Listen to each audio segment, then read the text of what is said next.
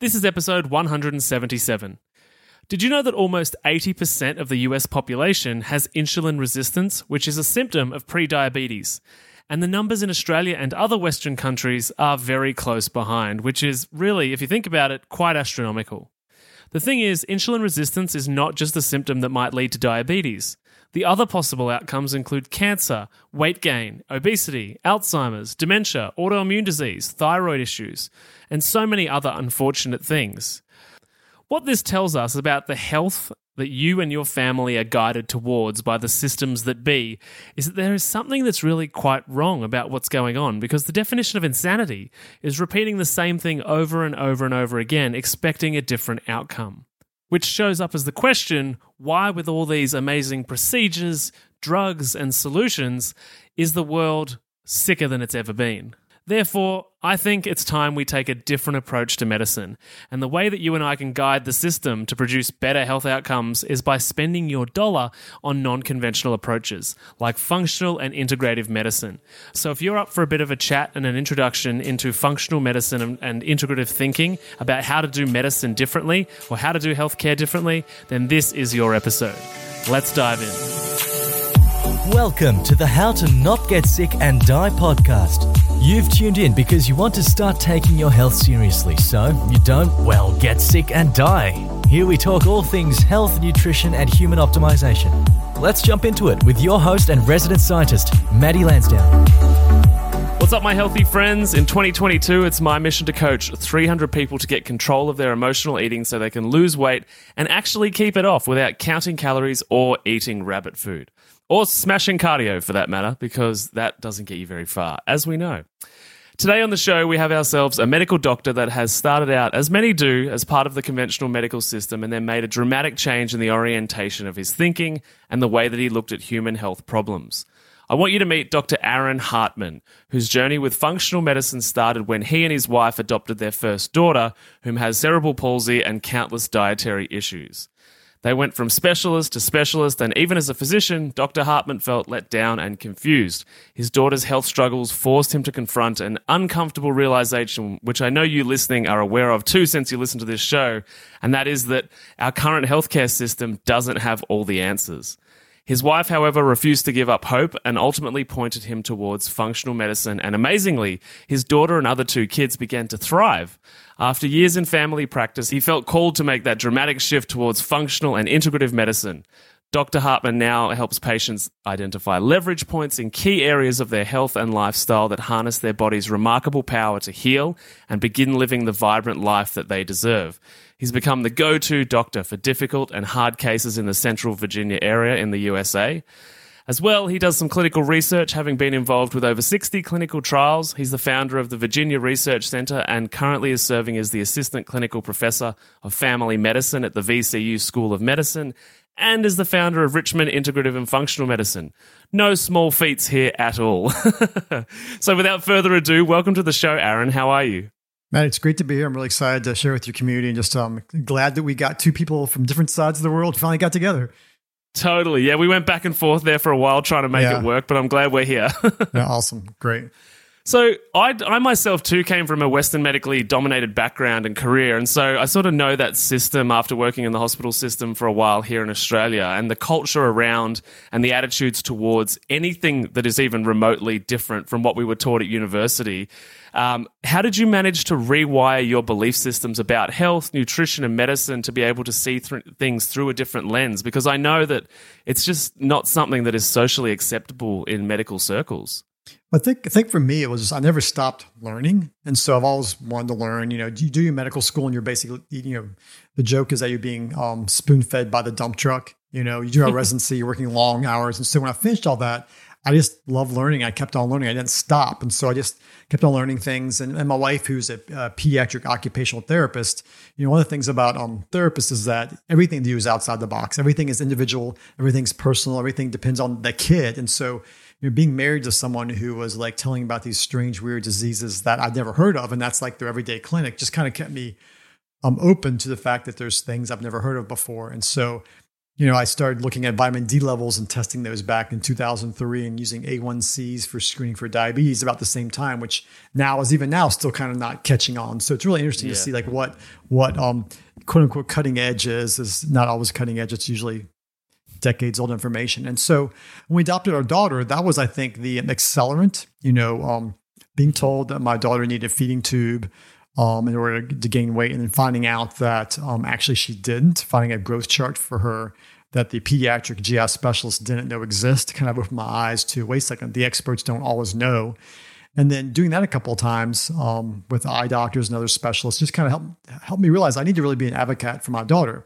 And so that just put gas in my fire, realizing at that point in time she was between two and three. And it's like I need to study and research because I've got a limited time where her brain is super plastic and, and malleable. And so that just kind of threw gas on my fire and um, just really accelerate, accelerate my learning. It's amazing how if you have a personal um, if you have skin in the game, you can, we're all we all are educated, we're all motivated, but it's literally when it's like your own kid, your own daughter. It's just it's a different level of involvement, and just it gets you up at four in the morning reading research articles. It gets you staying up late at night working on a second board certification, talking to specialists around the world. I mean, we've I've talked to specialists around the world about lipid therapy, about electro neural stimulation therapy, about all kinds of things related to my daughter because that's my been my primary driver. And then to take the information and apply it to patients and see how they do, it's like that's kind of it's really cool to be honest with you. And just keeps you even though I'm, you know, I'm turning 49 this year and I'm entering my 50th year of life, it just keeps me wanting to learn and not burn out. You know, the way you don't burn out is you keep you keep young, keep fresh, you keep your mind working, and that's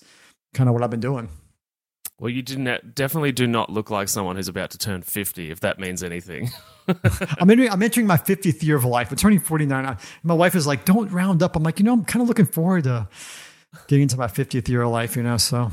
Well, you look great. So that's a testament thanks. to the life you live, obviously, right? So um, I'm curious, like, what was the biggest uh, non medical intervention that produced results for your daughter that really started to shift your perspective? The single biggest thing was actually driven by my wife, which was our diet.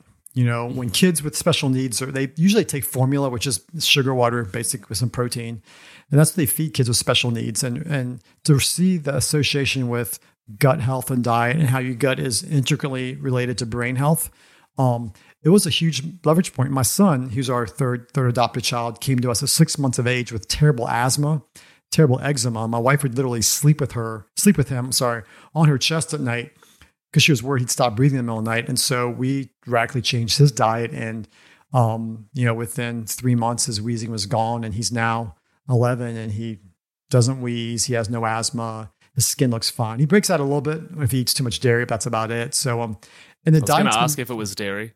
yeah, well, yeah, it's, yeah, yeah. He was yeah dairy, and he he he was unfortunately he was growing up on a um a donut whole diet at one to six months of age with formula, and that just as, Wow. a, as an aside, that's not great for kids' nutrition. Just in case you were wondering, um, Yeah, totally. yeah. So um, so diet has been the foundation for all of our kids, and then I've learned you know nutrigenetics, epigenetics, all this kind of stuff, and we applied that. But it's been built on top of using food as medicine, whether it's using fats as brain medicine, which is going to be one of the answers to your question. Of your questions at the end is fats or where it's at. So, um, but um, diet's been the big thing that we've um, that's changed the trajectory of our kids' health. Yeah, that's powerful. What do you think it was more the subtraction of unhealthy foods or the addition of healthy foods? And I ask that question because, um, as you would see, a lot of people go and do healthy activities or healthy meals or whatever it might be, and then go and reward themselves with the other food. And it's kind of like sometimes it's like polishing a turd in a, in a way. It's like, well, I don't know if you know putting putting uh, kale leaves on top of the donuts really makes the donuts any better. So, do you find it's subtraction or addition that's the, Um, the crucial part? I think the crucial part initially for us was addition because we we it was like we didn't go from you know you know six month old from you know PediaSure formula to like amazing food. It was a process. Um, you know, it's really interesting. This study is looking at you know looking at saturated fats in hamburger, for example, and you eat a hamburger, and there's a thing called um, postprandial endotoxemia where you eat these fatty thing with protein and it makes these toxins go up from your gut basically, and they stay up for 12 hours after eating a big old hamburger if you put a little bit of thyme on that hamburger, they come down six hours. So this is not to say that you, we shouldn't change everything, but you get a lot of bang for your buck just adding healthy on while you're pulling away the unhealthy. So I like to look at that data and say, look, you know what? If wherever you're at, start, let's start by adding healthy stuff on, and then we can subtract later. Um, you know, because the reality is people need it's this is a lifestyle change. It took us a year and a half just to figure out how to source our food. So, mm-hmm. you know, I think setting people up for success, I think adding on is probably will make them more successful. But the reality is, is that if you're eating toxic food, if you're eating toxic fats, your trans fats, long chain fatty acids in the in these the processed foods, that's terrible for your brain. It's terrible for your hormones. So, mm-hmm. um, you know, food is such a huge leverage point. I don't want to minimize eating real food, but the reality is, is it takes people have to learn how to source their meat, source their dairy, source their you know. Think something as simple as kale. If kale's grown in the wrong type of soil, you can have elevate blood levels of thallium mm-hmm. from eating too much kale, right? And so you crucifers. It's so it's like okay, how do you get clean kale? You know, so that, that takes time for people to learn that kind of stuff. Oh, absolutely. I think that's a really good answer because, yeah, a lifestyle shift unfortunately doesn't happen in a six week program or a 30 day challenge. And, and yeah, yeah, finding out where to shop and which food, which ingredients are in which foods because even a lot of health foods uh, have very misleading branding. And, and the power of branding is amazing, right? Like just a certain set of colors on a packaging can give you the idea that you're buying a health product that's loaded full of vegetable oil and sugar alternatives and, you know, different, uh, different types of chemicals that and additives and preservatives that are really not your friend. Yeah, well, I'm not sure what the branding um, in Australia is like. I don't know if you have these terms, you know, healthy whole grains. Mm-hmm. You know, yeah, we that, do. That, okay, there we go. So that, that's advertising, right? I mean, healthy whole grains. Look at look at the ingredients. It's not whole grains. You know, milk does a body good, right? But the milk they're talking about is pasteurized, homogenized milk. Like we talk about water and oil don't mix. Well, unless it's homogenized, then they do, and that changes the food chemistry um, you know, low fat, healthy, low fat diet. It's like your brain is 80% fat. I personally think a lot of the neurological issues we're seeing with autism and ADHD, there's actually a prescription drug called Vayarin in the United States. It's a prescription DHA, which is a um, omega 3 fatty acid from fish, to treat, approved by the Food and Drug Administration in the United States to treat um, ADHD. Like, mm-hmm. that's crazy. Like, so a lot of this marketing, you know, um, healthy whole grains, you know, low, healthy low fat diet. These things are actually it's marketing. It's not actual based on data or science. It's pure marketing. And this stuff goes back to the 1970s and before. So it's just amazing what something advertisement back then can stick for decades. Oh, absolutely. You mentioned there DHEA and fats, and you commented on fats before is like we've seen a big shift in the nu- nutrition world um, and, and, the medical world too of those that are you know on, on, the fringe edge of medicine, which you would probably consider yourself, I would imagine. But like, is this movement towards healthy fats and high fat diets? Like, is that the reason that we're seeing? all of these diseases of civilization, you know, pop up because essentially we're seeing, you know, the diabetes, the cancers, the dementias, the Parkinson's, mm. you know, just explode in numbers. And it's mostly in the Western world or, or countries that have access to Western foods, you know, bag a box or a can type foods. And they're obviously following that original food pyramid low low fat mantra. Yeah. Is that part of the problem? Well, absolutely. There's an interesting fellow, Weston A. Price. I don't know if you're familiar with his work. He was yes. a dentist from the United States. Yep. yeah, exactly. Traveled the world, went to a lot of primitive cultures, and he saw that basically, literally, facial structures, um, risk for severe tuberculosis, um, severe infections, longevity correlating. And he was looking at mouth structure, you know, and he saw basically this trend like civil westernization of primitive cultures resulted in westernized diseases. Um, there's another guy, as a British, actually a British um, entomologist, Sir Albert Howard, an interesting book uh, called um, um, and Health, and he was actually he was like pre World War One. I'm sorry, pre World War Two um, a British basically guy in, in, India. And what he saw was actually the health of the soil affected the health of the food, that affected the health of all the animals and people in that area. And so, and he basically saw basically processed using um, processed um, fertilizers, um, synthetic fertilizers, acidifying the oil, affect the soil. I'm sorry, affected food and affected health. So we have this idea of processed food going back actually to in the United States, 1908 with Crisco. The thing that's was crazy that made a big shift. And you look at these like these health curves of cardiovascular disease and sugar. You see sugar consumption skyrocket to the 50s and 60s, but you don't see and you see heart heart disease pop up. But the big increase in diseases we see now actually correlate more with the introduction of the low fat diet and processed fats becoming a big source. Margarine, um, your trans fats. You know, just think about it. If you take um, a vegetable oil, which is liquid, at room temperature, right? And you hydrogenate, you turn it into a semi-solid substance. You know, the plastic in your microphone, the plastic in your ear things, that is taking a liquid and making it into a solid. That's what they're doing with these these oils. And that gets in your cell membranes and basically affects cell fluidity. And some of the newer data is showing cell fluidity or how flexible your cell membranes are, affects how your hormones work, affects how your brain detoxifies itself, affects a whole host of things. And so I think the modern scourge, so to speak, is just where we've removed healthy fats that help your liver detoxify and replace them with toxic, inflammatory, trans, um, trans fats, hydrogenated oils. And that's a big, big player in a lot of neurological issues. And I use it in my clinic. You know, I'm, I do fatty acid analysis on patients, check their brain fatty acid levels. Then I fix those things. It's amazing to see people's chronic fatigue and fibro, to see people's brain fog lift when you just give them healthy fats. Totally. Yeah. And uh, like, I guess what you're covering there is all the vegetable oils, right? We're talking rapeseed, canola yeah. oil, safflower oil, sunflower oil, that, that collection of oils yeah. that Crisco really kicked off in the early days to send us on the path that we're on now, right? Yeah, well, think about a lot of those oils as well. Like, actually, flax is uh, super healthy. If you're a female, flaxseed is amazing. It can lower your risk for breast cancer like 25%. But if you take those flax seeds and you get expeller pressed oil, if you've ever seen pictures, you can do like a YouTube thing. They actually pre- put pressure to push out the oil from the seeds, and you'll see smoke come off. Uh, these omega 3s are heat sensitive. And so if your fish oil is being heated in the process of extraction, or if you're using a solvent, like a lot of krill oil, people don't realize a lot of krill oil and algal oils are actually solvent extracted. Well, now you're taking something that's healthy and you're either using it in some kind of solvent, which is usually a petroleum based product, or you're pressing it, expeller press, and actually you're slightly burning that um, oil. Now you've created inflammatory fat.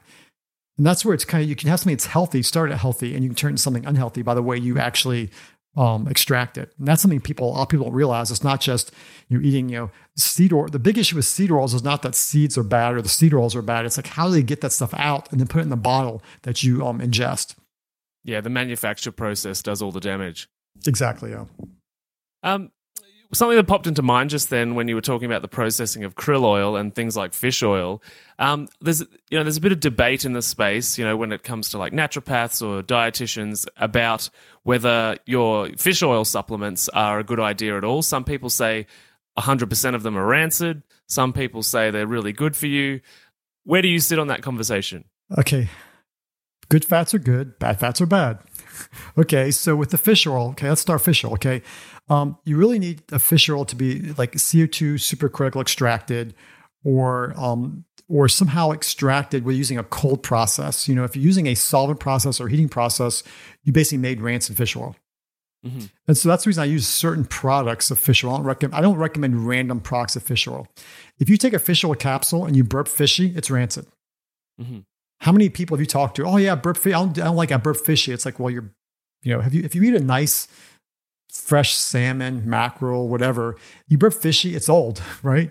Um, yeah, totally. As, as, far as the as far as some of the algal oils, it's really interesting. Um, Neptune, which actually um, makes about ninety percent of the um, the um, krill oil in the world, I actually contacted them a while ago, and I was like, "Hey, you know, I need to do a solvent extraction. What solvent to use? And you know, is it clean?" Like, "Oh yeah, we use you know this solvent, but we do a process to remove the solvent from it." Okay, cool. Could I? You know, what's the solvent? We can't tell you. It's proprietary. Yeah. All right, fair enough. Well, how about your certificate of analysis that says it's clean? Can I look at that? Well, that's proprietary as well. I'm like, okay, so, and, and this is me as a physician calling them. Like, I want to verify for you, Maddie, like, hey, take this great product. If I'm going to tell this as a medical doctor, I got to make sure it's safe for you, right? So I couldn't verify the safety. I had to take their word for it. And I just had a, mm-hmm. I've had a big just intellectual problem, and just and just forget that part. If, they, if you also look at how krill oil is extracted, um, it's terrible for the environment. It's actually done in a horrible way. Um, you can yeah. get small fish, um, anchovies, mackerel. You can get small fish omega threes very very easily. You can actually concentrate using different technologies, um, triglyceride technologies, concentrate your DHA and EPA, and do it in a simple, um, a supercritical fashion that's clean. It's just a little more mm-hmm. expensive, you know. If you want good stuff, it's not going to be cheap. How is the consumer? Uh, would they make those decisions, like, uh, and know which which um, to go towards? Is it a matter of contacting companies and going through that process that you just yeah. went through? Absolutely. Either they have to do it themselves or find a trusted source that does it for them. You have to look at the fish oil container. Does it specify, you know, nitrogen sealed? Because, like one thing, for example, if you use nitrogen in a bottle, basically it's not exposed to oxygen, so it'll store better and longer. Is it being put in a, a, a brown glass container, which blocks UV radiation, so it doesn't age as quickly? Um, do they use some kind of supercritical extraction or molecular distillation process, which is a way of basically getting it out without? And the molecular distillation, you're actually um, are doing it in a fashion where you actually lower the boiling point, so it's not being overheated. So it's really cool, a cool science, you know, cool science. Like if they don't say that on the bottle, go to the website. Is it on the website? If it's not on the website, you know, do you assume they're doing it the right way, or do you call them? You know, and that's where you know, I, yeah. I, you know, if, if they don't, if it's like if you're talking to a farmer and you ask them about how they're how they're doing their stuff, if they're doing it the right way, they're proud of it they plaster it. They're like, I'm organic. I use these whole husks and I make my compost and, and I get the earthworms and they're proud of that stuff, right? I mean, this is a totally. bee guy locally here who like, like he'll like just go off on bees for like, you know, forever. He loves his bees. They're his buddies, right? Like, okay, if you love your bees, you love your cows, you love your kale, you love your, you're going to be proud of that and talk about it. If someone's like blowing you off, like, oh, you know, you're one of those, you know, crunchy people ask me all these hard questions, they're probably, not doing things the right way. That's a great example. Um, and it's the same when we go to the farmers market or any type of market, talking to the farmers about their processing. Um, and and here I know um, I've got a friend here in Melbourne that um, called Regen Ray. He's um, you know a part of a company called Farming Secrets and and you know sort of helping farms convert to regenerative farming. Um, and he says the same thing that regenerative farmers, organic farmers are really proud and they want to show you all of their stuff and all of this amazing, you know, how, how the ecosystem is helping itself. And they're just super yeah. excited. So I think that's a very good uh, way to frame communicating with any of these yeah. corporate entities that have, are producing products that we put in our body. Well, if you ask me about a supplement like vitamin D, let's say, for example, like, well, I'm going to talk about, you know, different oils like um, um an MCT oil versus an olive oil versus a sunflower versus soy there's different kinds of vehicles for vitamin D. And I'm going to talk about how most soy is genetically modified. You know, if, if someone's saying not into that level of stuff, are they really recommending the right product to you? And it's really interesting how if you look at something as simple as um, calcium, for example, you know, there's an interesting article in the United States put out um, 2015 showing that 25% of calcium you buy in your regular pharmacy had lead in it. And 20% of those was over the EPA level of safe you know, for a calcium supplement. But my answer is I don't want any calcium in my, I mean, any lead in a calcium yeah. supplement.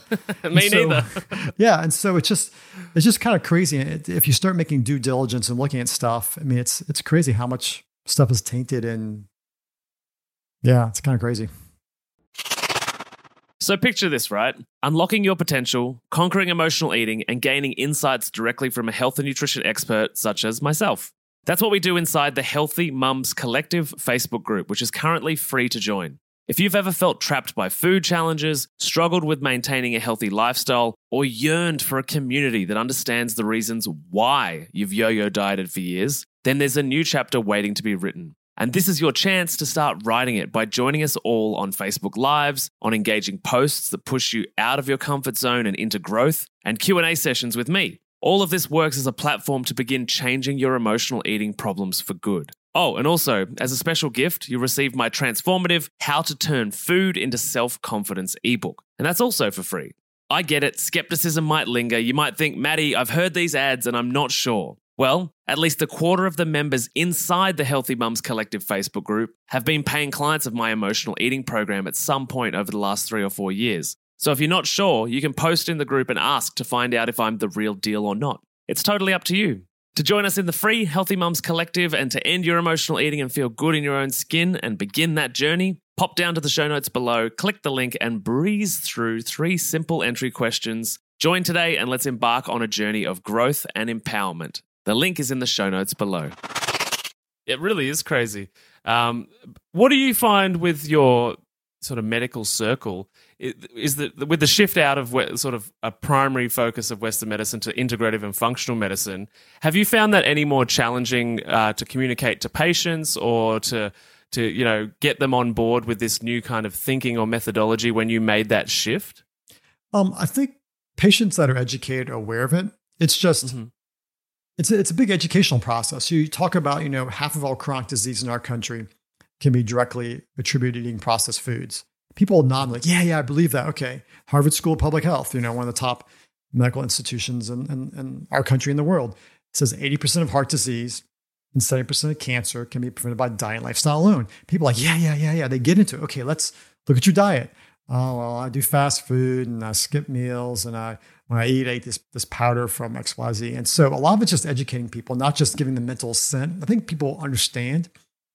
Um, you know, when you get, it can get a little granular when you start about clean water and clean air and all that kind of stuff. People might think you're a little a little crunchy. But when you just talk about the basic stuff, too far down the rabbit hole. yeah, but if you talk about the basic stuff, like hey, half of chronic disease, everybody sees more dementia, everybody sees more kids with autism, everybody sees more diabetes, everybody mm-hmm. sees more obesity.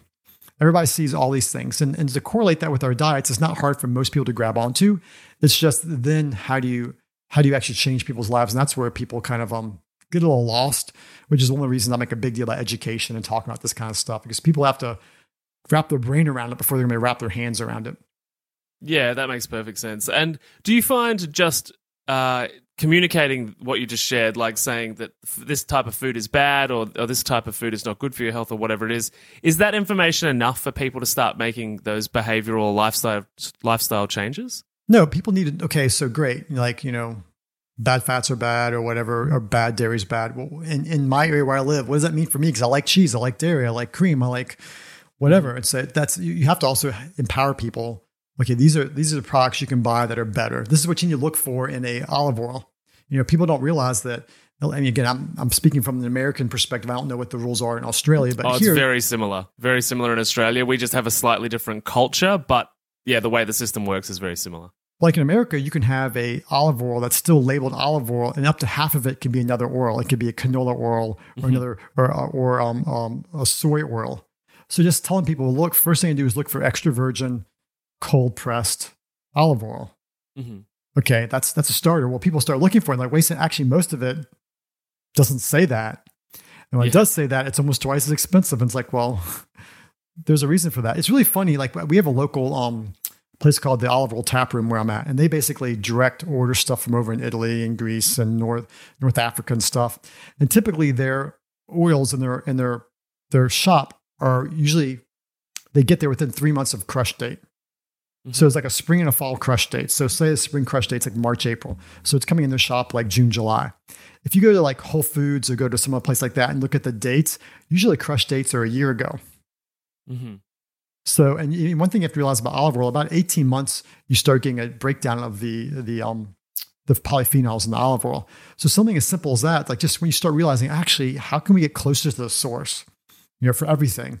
And it's a process. It took me a year and a half to figure out how to source cheese and meat and dairy and you know my oils and different things. And it just wherever people are at, it's gonna they have to have be interested first, and then it's gonna take a bit to actually start figuring out how they get a hold of these things. Mm-hmm. Do you speak much with your uh, clients, patients about sort of the psychological component of, of their behavior change? Absolutely. You know, it's it's there's an emotional attachment to food. There's emotional eating. There's um, you know, in the United States, you know, convenience is king. You know, it's super easy to get something fast, the yeah. microwave something. You know, there's all these impediments, you know, to how we healthy living takes a bit. It's going you, you have to make meals. You have to actually source stuff. And so it takes people having to realize that actually in order for my health, if my health is really truly important to me, you know, am I am I going to just work out, you know, 20 minutes twice a week? Or am I going to actually move more? Am I going to only sleep five to six hours at night? Or am I going to try and make it closer to seven or eight? And so there's definitely a, a psychological component, especially when the norm is poor sleep, poor diet, poor exercise, obesity. You know, in, in the United States, 80% of Americans um, have insulin resistance. Half of our country is diabetic or pre-diabetic. And so you got to realize that's what you're talking to. You're talking to a, a group of people that are mostly, mostly on the spectrum of some kind of metabolic disorder, some kind of cardiovascular disease, and you have to not just change. You have to change not just your thinking, but your the motivation. People have to get buy-in, and that's that's an educational process. You know, that was really interesting, right? You know, back in the day, smoking cessation, right? The whole thing was after I talk to the average person who smokes, I have to recommend them to stop smoking seven times before they attempt once. Mm-hmm. And so I have to have a relationship with a person. So, hey, hey, Maddie, how you doing? I'll see you again. I'll see you again. And like, realize it might take me seven recommendations for you to do a lifestyle change before you even attempt it once. So this takes patience on the, the practitioner's part. Um, and also just to realize that education and repetition is the mother of all learning, and we have to hear things over and over and over again before we actually will um, appropriate. That's that's marketing. That's how pe- people see things Yeah. and buy them. That's marketing. So in many ways, a, a practitioner is a marketer. We're trying to market healthy lifestyle, healthy diet, and that takes repetition. You have to do it in a way that doesn't offend your patient. Oh, you're going to kill yourself eating that thing. You're going to die. And you don't. You hate your family. You hate yourself. Like that person's not coming back. You'll get your No one way. time. yeah. And so you have to be. That, that's always been my philosophy. And you have to be willing to accept people where they're at. I realize it might take multiple times before someone attempts once, and it's going to take. And it'll be failures, you know, and that's that's okay. Totally. And that's the exact reason, actually, that I adopted a model where I don't actually do one on one sessions. Like, and what I mean by that is single sessions. Like, people, I encourage people to buy, you know, a, a, series of sessions or a program with me for that exact reason. Yeah. I have people knock on my door every now and then and say, hey, can I just, just book one, you know, half an hour session? And I'm like, nothing's changing. nothing's changing in that half an hour session. What's interesting, Maddie, because I do something, I do a membership thing where people sign a contract for a year for that very reason. Because what happens is now, every time they see you, it's like, what costs me this much to see you? Versus if it, you, you remove that barrier, if you can get over this hump and commit to a year, commit to how many sessions or whatever, then you've already gotten the biggest um, hurdle out of the way. And then it's like, I got this time to work on this in repetition, whether it's through easy, whether it's through podcasts, whether it's through um, newsletters, email lists, whether it's through working with a coach, coming to see me in person. It just takes a lot of repetition. And um, yeah, that's huge. That's that's actually it's really interesting in, in my world in the United States with like functional medicine. The, one of the models is putting these packages together or memberships because not just from a financial model, but actually if, if you want to change people's lives, they have to commit to you just as much as you're committing to them. 100%. If they're like if they're like only commit one office visit, it's like you know, or one one time off just to take you for take you for a spin. It pro- unfortunately most people you see in that model won't make ma- massive changes, and that's our current healthcare model. Actually, you know, Yeah, absolutely. And, and you know, I mean, in, in Australia, it's what about seven minutes, which is probably similar to to the US, right? Per session with a doctor. yeah, yeah, yeah. We we have, we actually have some really close friends that are actually from um, Sydney, Australia, that we know um, from church, and it's really interesting to listen to their perspective of healthcare and how stuff works. And it's like, it's wow, it's like it's really really similar. Um, so um, yeah. I think the big difference that um, Australians don't realize is where, so, you know, Australians are much more um, subdued compared to most Americans and American culture. And so uh, you go to America and you see billboards with drug advertising, you see TV ads with drug advertising. And so Austra- we don't see that here in Australia. So Australians think it's not the same. But behind closed doors, the business is exactly the same. The finances are exactly the same. Well, it's interesting, Matty. There's only two countries in the West that actually allow direct to consumer advertising for drugs the United States and Holland. Mhm. All the other countries don't allow it. You know, and it's Yeah. really interesting how in the United States, one of the results of that is people, oh, I have an advertisement for this drug. Ask your doctor about XYZ. And if I got seven minutes, it's a lot easier to say, sure, you can try it. We'll talk to you later. Than is to sit and talk to you about how this new fancy drug actually doesn't work that well. It's, there's this new Alzheimer's drug that I won't mention that you may have heard of. It's well, it's called Aduhelm. I'll just mention that, but it's actually helps um, affect formation of beta beta amyloid, which everybody thinks causes Alzheimer's disease. It's it doesn't. If you look at the brain of someone who's 80, you cannot look at their quantity of beta amyloid and tell a difference between someone with Alzheimer's and doesn't have Alzheimer's. Hmm, It's an epiphenomena. It's an epi. It's there's something else going on that results in this you know and so it's it's one of those things where when someone's being advertised to it's going to take me a long time to educate someone about what's actually causing dementia and how the neurofibrillary tangles and beta amyloid aren't the primary thing they're they're a secondary thing the primary thing is all this other stuff inflammation toxins um, glycotoxicity from sugars heavy metals sleep apnea spirochetes lyme all this stuff Well, and Well, the cumulative the cumulative effect of a lack of sleep, so the glymphatic system Yeah. hasn't Abs- been operating perfectly for Absolutely. decades. Absolutely, yeah. And so all that stuff is like, I can't. I got seven minutes. Here's your trial this drug. Come back and see me in three months, right? And so Mm-hmm. when the system's kind of set up like that, you're going to get prescriptions, not um, answers and and true help. Well, I, I, in my and opinion. there's and there's kind of terrifying regulation in the opposite direction, which is like for cancer, insta- for instance, is like it's illegal once somebody's t- diagnosed with cancer to not use chemo, radiation, or surgery. Like it's it's illegal. Like you're not allowed to offer any other alternatives as a doctor here in Australia, which is Really? terrifying. So it's like so that's really actually scary. Australia. That's actually illegal. Yep, yep. It's you're, if you're if you're a doctor recommending like alternative therapies, you can get in big big trouble. Wow. Um, Yeah, I yeah I worked for seven years in a cancer hospital. It's it's shocking. that's crazy. Wow. Yeah. So, uh, and you know, we've got. I guess we've got to realize too. A lot of society looks up to our medical doctors, and and not that they shouldn't be. They're not worthy of that, but they are also a regulated system, highly regulated. Well, the other thing to think about, you know, like the way I look at it, there's like with COVID, for example, there was, you know, why did it take us so long to figure out vitamin D was a good thing when we had data going back to flu and influenza and other mm-hmm. viral diseases, um, 20 plus years. The mm-hmm. whole idea of vitamin D, you know, your Th1 and Th2 immune system, when your body makes antibodies, if you have low levels of D, it takes longer for your body to ramp up your antibody levels, right? Mm-hmm. So it wasn't a big stretch to say, hey, maybe we should consider this. And in the, U- in the UK, they were actually mailing vitamin D to high risk individuals while we were debating, you know, if it's, you know, quackery in the United States. We have literature going back decades on this. And you have to realize that medicine is largely by consensus. Mhm. You know, the Ignaz Semmelweis, the guy who invented hand washing in Europe, it took 30 years to catch on. Mhm. That's crazy. Yeah. You know, smoking in the United States took 50 years and 7,000 research articles before the top doctor in the country said, hey, guess what? Smoking causes lung cancer.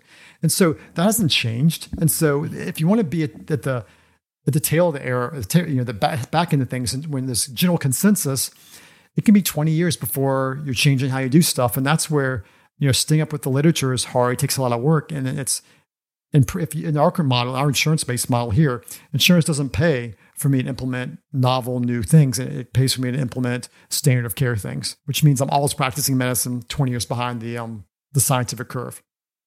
So, if you want good health now, be an early adopter. Well, and, and one of the things I true, but as a medical doctor, I also take very seriously um, my oath. First and foremost, do no harm. Of course. You know, and so once you when you realize that iatrogenesis, which are things doctors do, you know, bad, you know, mis mis um, um misprescription of medications, complications of surgery, mistakes in the hospital. When you add those all together in the United States, that's the fifth most common cause of death. So I take very seriously, like first and foremost, stop, do nothing. Is what I'm recommending going to be what's the risk? And, and you talk about a lot of these other these integrative functional medicine modalities. They have to be at least as safe, if not safer, than standard of care. And many times they're way, way safer. Mhm. Yeah, oh, absolutely. And it's like it's much harder to overdose on vitamin D supplements than it is on any medication. It- true. Yeah. so for people listening, they they've probably got family members, partners, or maybe even themselves that are you know heading towards. You know that's probably why they're listening. They're heading towards some of these unfortunate health outcomes, the diabetes, cancer, or they're looking to their parents and thinking, "Oh, is that what I'm destined for?" So, what's the advice for people that are listening right now that want to unwind their disease or their mm-hmm. likelihood of disease? Well, you got to realize, you know, the old model, the 20th century model, is genes cause disease. So, I was in medical school in 1996. I was told cardiovascular disease is 80% genetic. Um, well, now we know it's 5%. Mhm. You know, in the 1950s, if you had the BRCA2 gene, BRCA1, BRCA2 gene, you had a 20, if you're a female, you had about 20% chance of getting breast cancer. Today, it's 80%.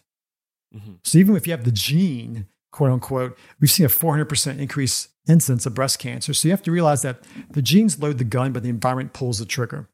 And that's where diet, exercise, sleep, um, relaxation, relationships, there's a, there's a huge association. This is one of the things that, that COVID's been so bad is we lost our social connection.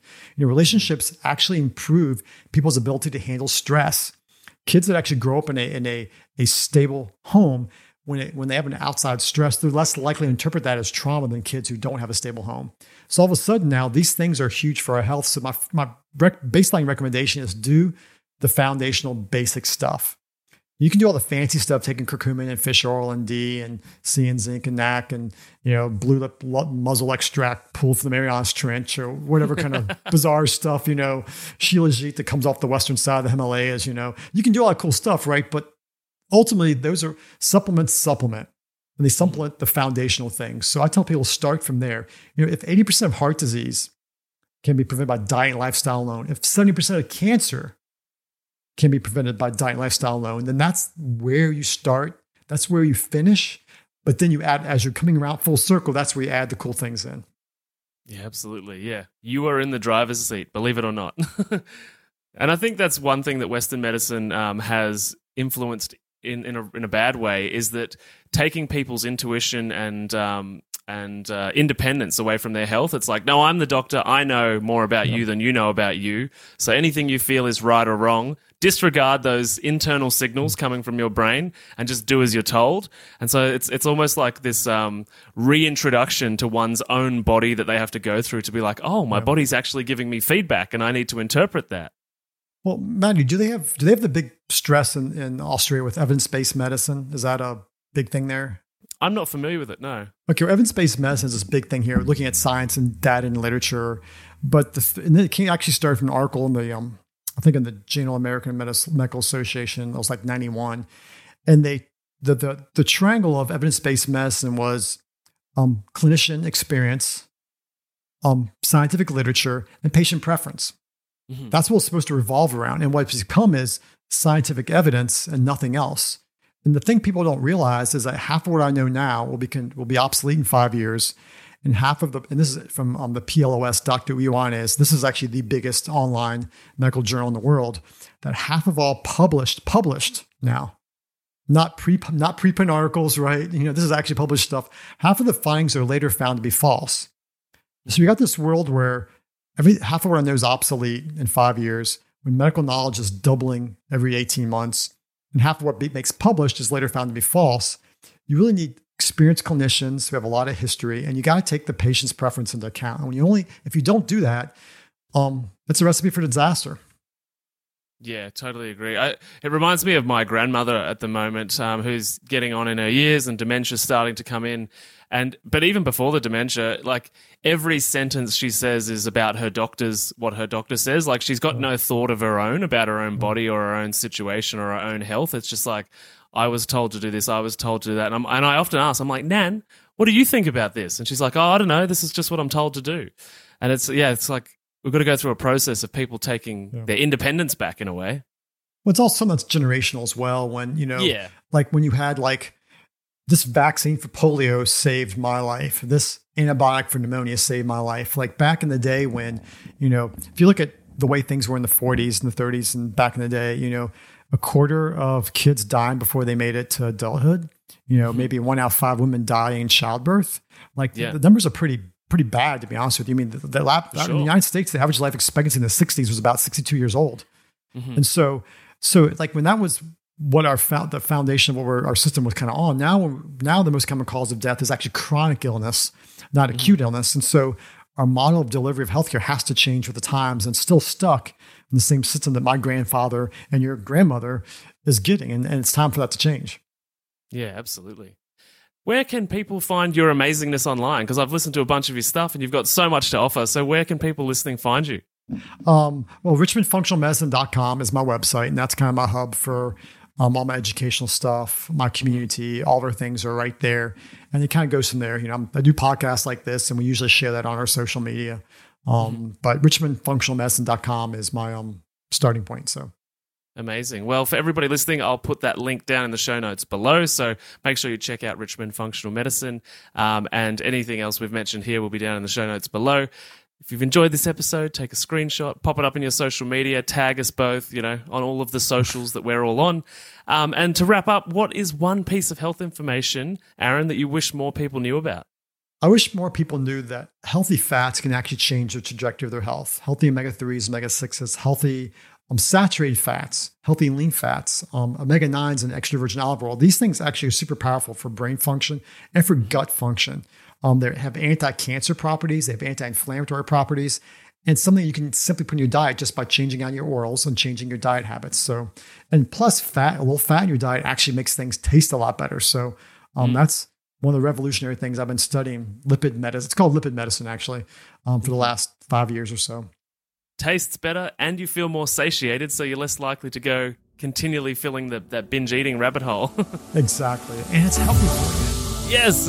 Thanks for listening to the Aaron, How to Not so Get much for Sick being and here. Die I'm really grateful podcast. for your time. If you love this episode for and health Really information is your thing, No then We'll catch please consider subscribing to the show. Bye. And when you're done, head over to iTunes, Google Podcast, or whichever app you use, and we'd be grateful if you could leave us a five star rating and write a review sharing your opinion on the show, as it really helps the podcast grow. Thanks so much, and I'll see you on the next episode.